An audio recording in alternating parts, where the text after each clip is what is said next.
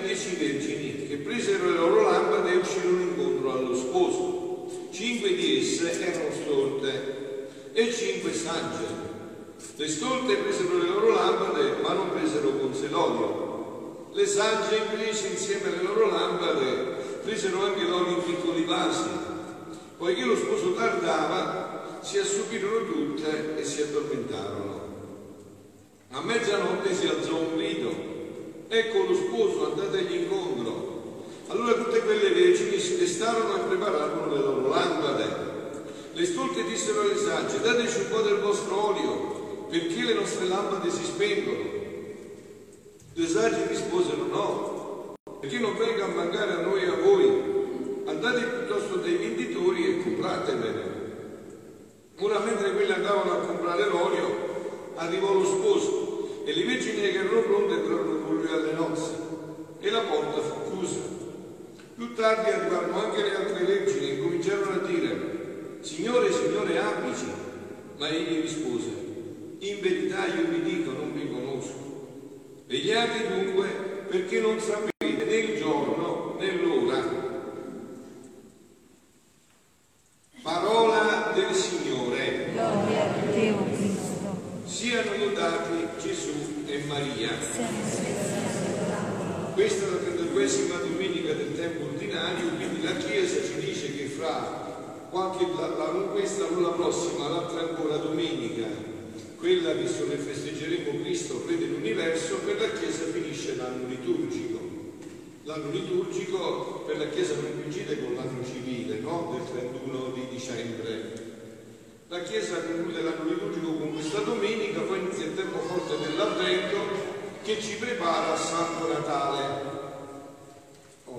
Quindi siamo in, in un tempo in cui la Chiesa ci dice di fare un rendiconto. Voi sapete, no? Quando le aziende tra poco, a dicembre, termineranno l'anno, che fanno?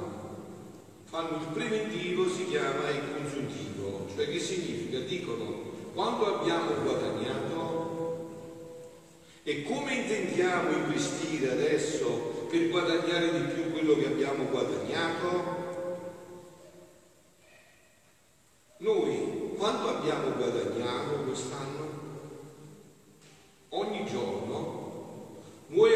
200.000 persone. Voi che andate a casa e fate la moltiplicazione per 365. Noi non siamo morti, eh è vero. Siamo nel numero di coloro che quest'anno non sono morti.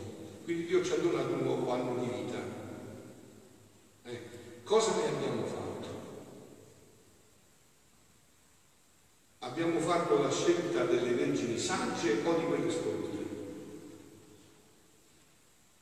Se Dio stasera mi chiama, l'ha detto anche Papa stamattina all'angelo, io che cosa gli dirò? Questo anno di vita ancora che mi ha concesso è stato un anno di saggezza o un anno di stoltezza?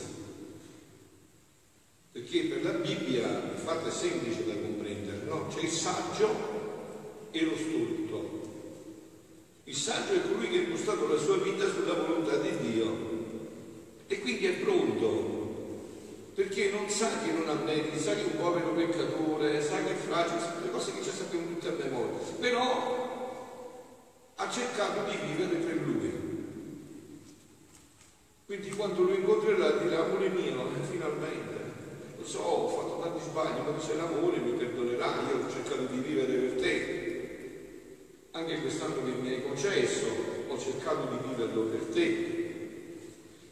Diciamo, questo ritorno di Gesù che ci dà anche San Paolo nella seconda lettura è molto particolare, perché certo ci sarà un ritorno di Gesù che verrà a giudicare i vivi e i morti, ma sai, se io muoio prima, a me che me ne importa? Scusa, se il ritorno di Gesù sia stasera, mi chiama e per me è ritornato Gesù, lo devo andare a incontrare. Quindi è da stolti non essere pronti. Vogliamo tradurre in un linguaggio è da fessi, è da citrulli non essere pronti, perché la morte ti può cogliere all'improvviso e se ti cogli peccato mortale, se ti cogli in dissonanza con Dio, se ti coglie senza che hai fatto il bene e hai cercato di evitare il male, a che servirà poi che hai fatto la casa bella, che hai il conto in banca? A che servirà tutto questo?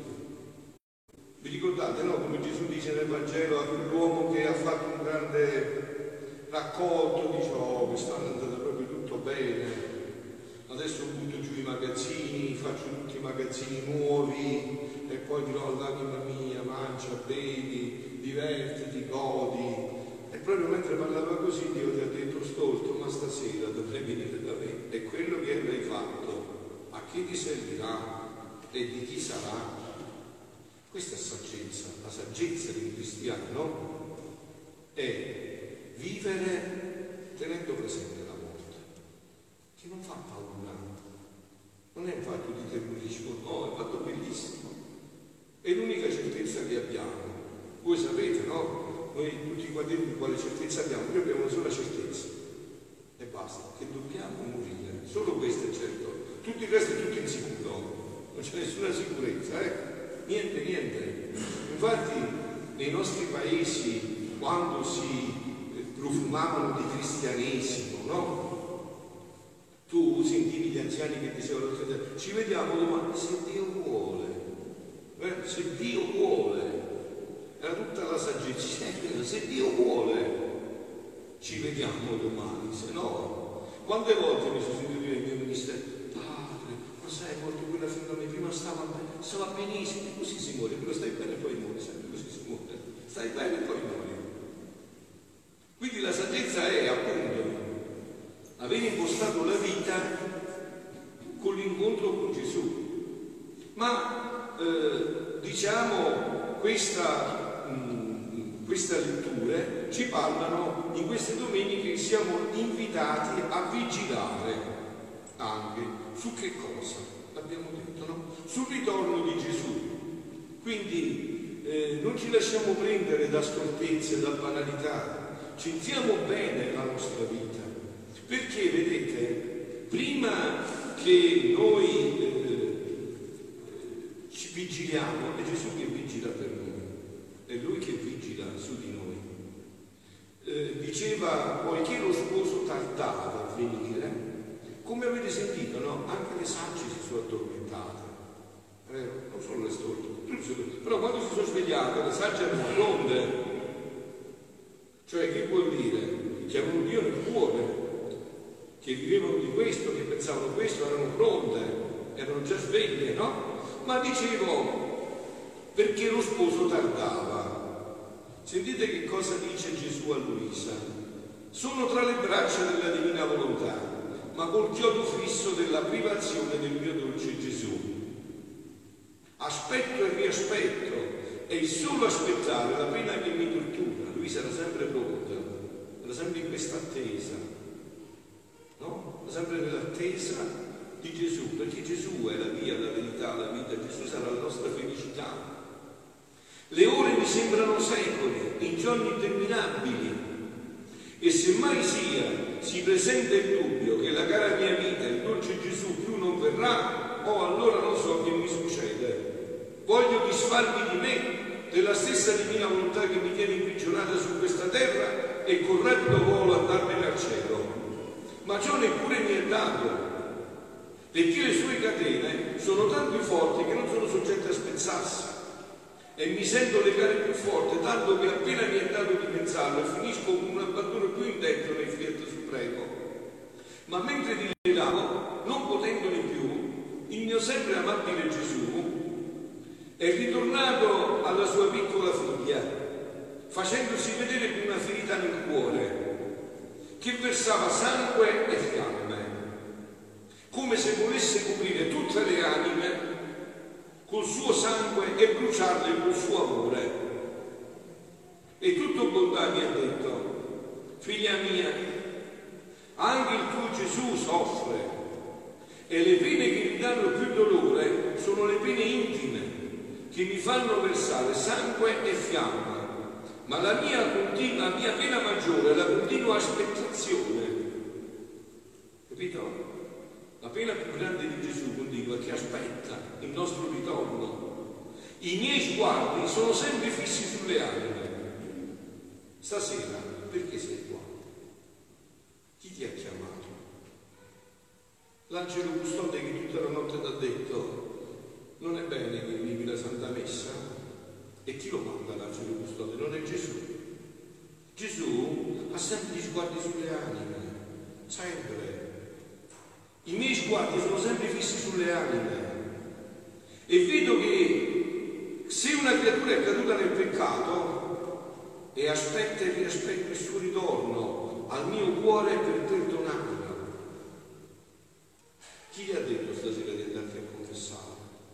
È quel Gesù che aspetta e rispetta per abbracciarti, per dirti figlio mio, ti perdono, riparti, un rinnovato slancio, va avanti, continua che la vita è un passaggio, poi aspetta l'eternità. E non vedendola venire, aspetto col perdono nelle mie mani. Avete capito? Sta sempre là che aspetta le anime col perdono nelle sue anime. E noi volte diciamo Gesù dov'è? Gesù dov'è un giorno, no? Gesù apparendo a Santa Margherita Maria da Koch, le disse Margherita, Gesù, ma chi viene a fare da Io ti conosco, io ti amo, io so chi sei, ma io ti prego giorno e notte, perché non fai dei peccatori? Non vedi quanti peccatori ci sono nell'umanità? E Gesù guardandola sorrise disse Margherita, Gesù no, non so se, se parlava in napoletano, ma sono così, Margherita aspettava te. Non gliela detto, Margherita, io ci vado, figlia mia, ma non sento. Sono in altre faccende affaccendate, perciò vengo da te, perché sei pronta ad ascoltarmi, loro non sentono, mi parlo, ma loro non sentono. Non sentono, oppure fanno orecchie da mercato, da qua ci entra, da qua ci esce, non sentono, non è che non mi parlo, non sentono. Aspetto col perdono delle mani, a quell'aspettare mi si rinverdisce la pena e mi forma tale un tormento da farmi versare sangue e fiamme da cui raffitto il cuore. Le ore, i giorni che aspetto mi sembrano anni. Ma voi immaginate questa scena, ma la vedete davanti agli occhi? Ma dovreste essere fa- dovrebbe essere facile per voi avere questa scena davanti agli occhi, soprattutto per chi ha il, la maternità o perché la vive o perché ce l'ha dentro, come ce l'abbiamo tutti, tutti abbiamo la maternità e la paternità, no? Io sono padre di, di moltitudini di figli, le suore sono mamme di figli perché tutti abbiamo la maternità. E che succede? Una mamma, no, io l'ho vista a casa mia, voi l'avete vista a casa vostra, quando il figlio non si ritira, fa tardi la sera, a casa si dormiva tutti i giorni. Papà non faceva dormire a nessuno, dove è tuo fratello? Vedi che ora è? Non arriva, è tardi. E se è successo qualcosa, e vai a vedere, ma non vedi che orario è, lo so, forse eh, sono antiquato, forse la nostra famiglia non c'è più questo fatto, ma viene proprio così. So, forse adesso nella modernità si più. Ma si dormiva. Tuo fratello dov'è? E avete sentito qua che dice Gesù? Come non lo comprendete? Gesù così infinitamente di più fa così. Quando un figlio gli manca, o come aspetto e le ore, i giorni mi sembrano anni, o come duro aspettare, come duro aspettare per un papà, una mamma che ha la paura che il figlio stia facendo un danno, si stia perdendo, come è duro aspettare. Passiamo avanti. Il mio amore ama tanto la creatura che nel metterla alla luce del giorno stabilisco quanti atti d'amore deve fare. Non so se avete capito, non so se avete capito che voi pensate che siete stati mandati nel mondo per caso. Di caso, ve l'ho detto già altre volte, mio paese si mette sui maccheroni, il formaggio poi si chiama caso, si mette sui maccheroni e non c'è nessun caso. Noi siamo stati mandati nel mondo, addirittura avete sentito? Stabilisco quanti atti d'amore deve fare. Cioè Gesù ha stabilito per me quando mi ha mandato nell'umanità quanti atti d'amore devo fare per lui. E questo per ogni creatura, per tutte le creature che sono state e sono e saranno. E non mi dite che è difficile da capire perché se ne significa che non credete a Dio. Perché Dio può fare quello che vuole, quando vuole, come vuole, dove vuole, tutto quello che vuole. Dio conosce il numero di tutti i capelli, di tutti gli uomini che sono stati, solo e saranno, e anche tutti i respiri, e anche tutti gli atti d'amore che dovevamo fare. Tutti.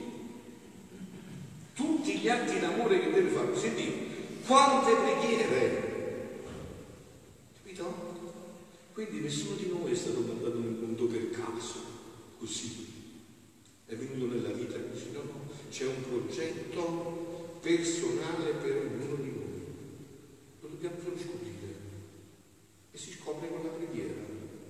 Così l'ho scoperto nella mia vita, così lo puoi scoprire pure tu nella tua vita. Perché Dio non è che fa figli a chi figliastri, eh? A me me l'ha fatto scoprire perché mi vuole più bene che a te, no? Perché io mi sono disposto a scoprirlo. L'ho voluto scoprire e me l'ha fatto scoprire. Quante preghiere, quante opere buone deve fare.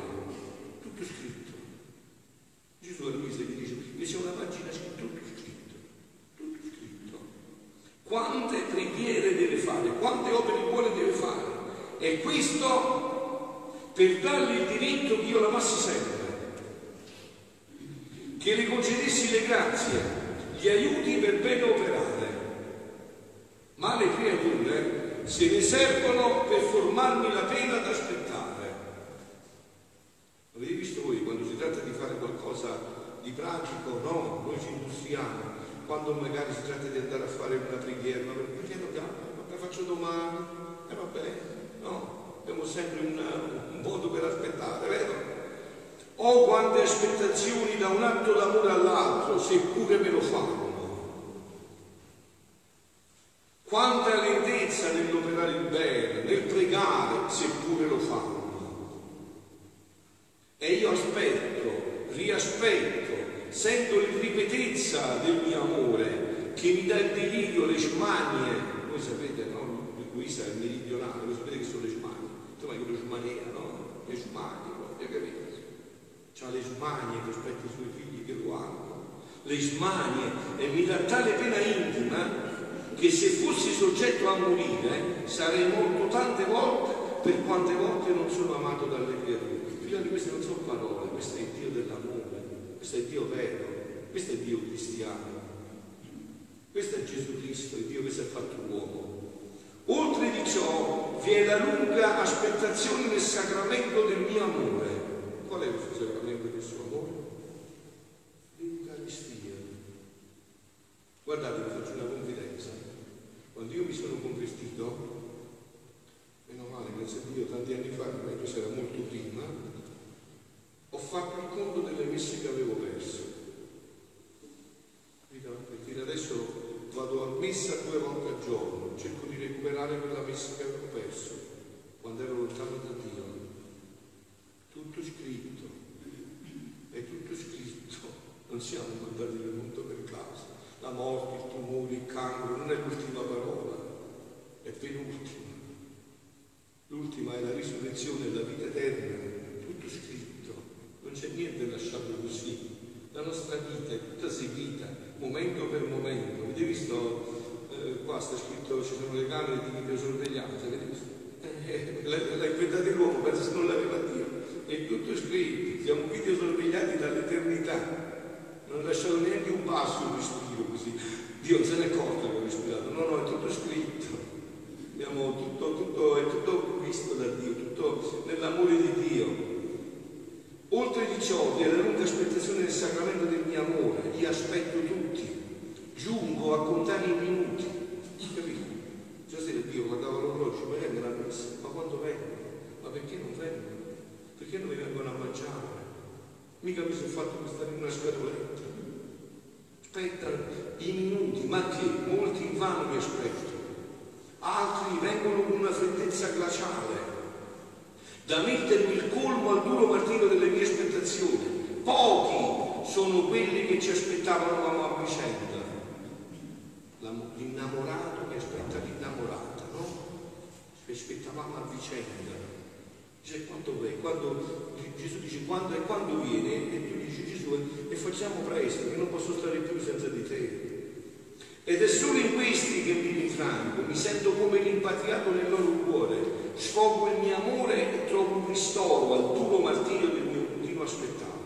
A certi sembra che sia nulla questa pena, invece è la massima, che costituisce il più duro martirio e tu lo puoi dire quando ti costa l'aspettarmi. Tanto che se io non finissi a mettere termine a sostenerti non avresti potuto durare. E poi, e concludo, conclude Gesù e concludo anch'io, la cosa più grande, questo ritorno di Gesù che ancora non è focalizzato bene come sarà, no? Perché voi sapete, noi abbiamo già due cose sicurissime, no? Gesù è venuto, questo è un fatto storico e che verrà, e questo è certissimo, è dogma, è fondamento a giudicare i vivi e i morti. Ma in mezzo c'è un altro passaggio, ed è questo del Padre nostro, che venga il suo regno e sia fatta la sua volontà qua, in terra come si fa in cielo. E poi dice lui, è un'altra aspettazione, più dolorosa ancora, la più dolorosa di tutte. Il sospiro, il desiderio ardente, le lunghe ansie del regno della mia divina volontà. Il sospiro, il desiderio ardente, chi si realizzi il Padre nostro. Venga il tuo regno, sia fatta la tua volontà, come in cielo, così terra. Questo è il desiderio più forte di Dio. Brucia, arde dal desiderio che si realizzi questo sogno. Sentite, sono circa 6.000 anni. 6.000 anni che aspetto che la creatura rientri in esso. 6.000 anni, 6.000 anni che aspetta. Da quando Adamo, 6.000 anni, sapete che coincide? Da quando Adamo originale. Sono 6.000 anni. L'amo tanto la creatura che voglio, sospiro di vederla felice. Ma per ottenere ciò dobbiamo vivere di una sola volontà, sicché ogni atto opposto alla mia è un chiodo che mi trafigge. Ma sai perché? Perché me la rende maggiormente infelice e dissimile da me. E io, vedendomi nel pelago in mezzo delle mie felicità e i miei figli infelici, oh come soffro. Ma voi avete mai pregato e meditato su questo punto di Dio? Adesso Dio non ci guarda. Lui è un pelago infinito di felicità, senza fine. E a noi ci vede infelici. Perché noi abbiamo fatto il tumore, il cancro, la depressione, noi abbiamo fatto tutto insieme al diavolo. Dio ci vede in questa tristezza e Lui è pieno di felicità e vorrebbe inondarci di mare di felicità, ma non ci li può dare perché non ci disponiamo. Perché non, non ci disponiamo ad accogliere tutto questo. Vederla felice, ma per ottenere ciò dobbiamo vivere in una sola volontà, sentire ogni altro perché me la rende maggiormente infelice e dissimile da me. E io vedendomi nel pelo in mezzo delle mie felicità e i miei figli infelici, ho come soffro. E mentre aspetto e riaspetto le sono d'intorno, l'abbondo di grazia e di luce, in modo che loro stessi possono correre per fare vita insieme con me. E con un solo volere si cambierà la loro sorte, avremo beni comuni, felicità senza termine. Le altre pene mi danno qualche tregua, ma la pena di aspettare non mi cessa mai. Mi tiene sempre in sentinella, mi fa entrare in provati più eccessivi, mi fa formare l'invenzione d'amore da far stabilire cielo e terra, mi fa giungere a pregare la creatura. Avete capito? Fa giungere Dio a pregare la creatura, a supplicarla che non mi faccia più aspettare, che più non possa, non posso, mi presa troppo. Perciò, figlia mia, unisciti insieme con me ad aspettare il regno della mia divina volontà e tutte le aspettazioni che mi fanno soffrire le creature, almeno saremo in due e la tua compagnia mi darà ristoro a una pena sicura. Siano lodati Gesù e Maria.